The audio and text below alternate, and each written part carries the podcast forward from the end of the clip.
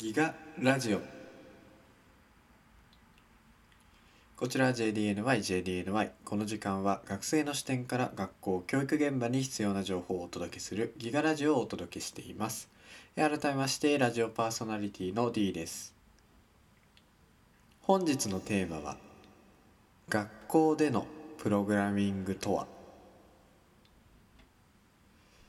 はい、えー皆さん少しお気づきになった人もいるかもしれないのですが、えー本日ちょっとパーソナリティ D がですね録音している最中に、えー鼻血が出てしまったので、えー左鼻に今鼻栓を詰めた状態なのでちょっとあの鼻声になってるかもしれないです。で本題に戻すとプログラミングっていう言葉が今出てきたと思います。で結構聞くようになりましたよね。CM なんかもこうプログラミングを学ぼうみたいな CM が流れるようになってきたりしててで結構皆さん認知し始めた言葉だと思います。逆にですねまあこう学校でもやるっていう話がまああの英語、まあ、外国語教育とかもあったと思うんですけどその流れでプログラミングって言葉もあのメディアの方が取り上げ始めてまあこの学生の自分もですね、えーそういった講義があってでそういうプログラミングを学ぶみたいな機会が、えー増えてあ学ぶというか、えーどうやって指導をしていくかみたいな話はありますね。まあでもプログラミングって言われるとすっごい難しそうなイメージありますよね。だからパソコンでこう一文字一文字英語を打ってってなんかこうコードを出すみたいなそういうイメージがありますよね。で僕ら世代だったら少しわかるかもしれないんですけどえっとニコニコ動画なんかであのエクセルでスーパーマリオブラザーズ作ってみたみたいな動画があってあれも一つ一つこう全部指定してあってえーっと例えば右のボードを押したらマリオが右に一歩進むとかそういったものがまあ組み込まれてですねまあエクセルで作っててすげえなってあの当時は思ってたんですけど、まあ、プログラムっていうのがまあ複雑に絡んできたからこそ自分はやれないなと思って諦めた覚えはあります。えーこのプログラミングなんですが、まあ、こういった難しいプログラミングではなくまあじゃあ結局学校現場でそのパソコンをカチカチ打ってプログラミング教育推進していくの？っていうところだと思うんですよ。いやでも実際はそうじゃないんですよね。まずそもそもじゃあなんでプログラミング教育するのっていう話に行くんですけど、まあ、コンピューターが生活でやっぱ使われるようになってきてますよね。スマホもそうですし、まあ、基本、まあ、機械で言ったら例えばこう炊飯器とか洗濯機も、まあ、要するにこうプログラムされて動いてるわけじゃないですか。だからあのコンピューターとこう密接な関係になってるっていうのはまあ皆さんも、えー、分かるものだと思います。でただまあそうやってコンピューターとか使ってるんですけどコンピューターがもう全部何でもやってくれるっていうわけじゃないんだよっていうところにまあ気づかしていかなければならないという問題です。だからコンピューターがただのこう魔法の箱みたいな形じゃなくてえ中は誰かがプログラムして作ったものがあるっていうところをまああの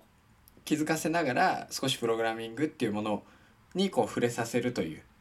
いった感じがやっぱあの流れとしては大きいのかなと思います。まあ大体あのですね諸外国なんかも最近はそういった意味で、えー、とそういうプログラミング教育みたいなのも、推し進められていますので、まあ、それをまあ日本も、同じようにやっていこうということですね。えーでプログラミング教育のじゃあ位置づけって学校教育の中でですね位置づけってどうなんだろうっていうところなんですけどこれはですねちゃんとあのあの学習指導要領っていうものに書かれていまして学習の基盤となる資質能力と位置づけられた情報活用能力の育成や情報手段、まあ、ICT を適切に活用した学習活動の充実を進める中に適切に位置づけられる必要がありますと書かれているように、まあ、その情報活用能力といった部分で、えー深く関わってくるということですね。でまあそういった位置づけにある、まあ、プログラミングを少しやっていくということになります。え今は、え新しい平成29年国字の方ですかね、え、学習指導要領の方では小学校5年生の正多角形の作図と、まあ、小学校6年生の電気の利用の、え、部分ではあのプログラミングをしながらこうさらに深めていくみたいな活動を、え、していく必要があると、え、そちらにも明記されています。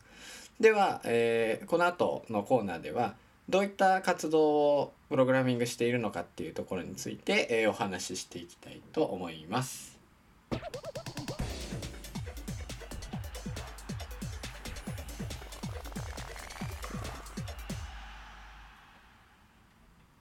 ギガラジオ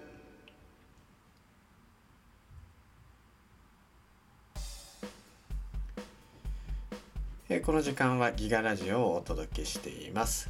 え先ほどの話の続きになります。えまあ今こうやってプログラミング教育が学校というか、まあ、学習指導要領だったんですけどどういう位置づけになってるのかというお話をしました。でまあこうやって必要とされてて、まあ、やらなければならないっていうことも言われてる中でじゃあどんな実践をしていけばいいのかっていうところですね。まあ、先ほど言ったようなまあ確実に必要な部分で言うのであれば小学校5年生の算数の正多角形小学校6年生のそういう電気の利用の部分、まあ、そこは絶対に必要だと思います。でもまあそれと、えー、プラスにじゃあどこでプログラミング教育をこう進めていくのかっていうのがやっぱ大事になってくるわけですね。でプログラミングっていうとやっぱり高学年のイメージがあってあのー、なかなか小学校のその低学年でできないんじゃないかっていう話になってくるんですけどいや実は事例を見てみるとそうでもないっていうところなんですよね。えー、コンピューターの良さとかに気づかせるっていう部分はまあその良さぐらいだったらできるんですけどプログラミングしようみたいな話になってくるとちょっと難しいって考える方が多いと思います。でもですねあのフローチャートっていう要するにこう順序を描くような、えー、プログラミングの形もありまして、まあ、簡単に言えば何かの手順をこう一つずつこう書いていくっていう感じなんですけど例えばこう買い物に行く時だってまずまあ買い物で何を買うかメモをする。でその後に、えー、実際にスーパーに行く。でスーパーに行ったら今度はスーパーでその買おうと思ってた野菜を選ぶとかそういった部分。そういう順序っていうのがやっぱあるじゃないですかそれを書き出すっていうのはまあフローチャートなんですが、まあ、それをですね、えー、小学校1年生でもそういったものだったらできるのでそういう順序っていった部分を意識させるためにえ低学年からそういう指導を行って、まあ、あの高学年、まあ、中学年高学年になった時の、まあ、プログラミング教育に、えー、つなげていくっていうことも、えー、大切だと思います。え、多くの事例はですね小学校を中心としたプログラミング教育ポータルというサイトの方にこちら文部科学省の方でやってるものであるのでそちらも参考にしてみるとあ低学年でも意外にできるんだなとみんな、え、気づくと思うので是非そちらの方もご確認してください。え今日のですね位置づけであったり、まあ、どういう状況からプログラミング教育を進めてるのかっていう部分は、えー、小学校プログラミング教育の手引き第3版ですね、え令和2年の更新されました。の内容を一部抜粋して、え参考にお話しさせていただいています、えなのでこちらの元資料の方もですね、えー、ぜひ確認してみて、えさらにこう学校現場のプログラミング教育っていうのをですね、えー、進めていけたらなと思うので、えー、ぜひ確認してみてください。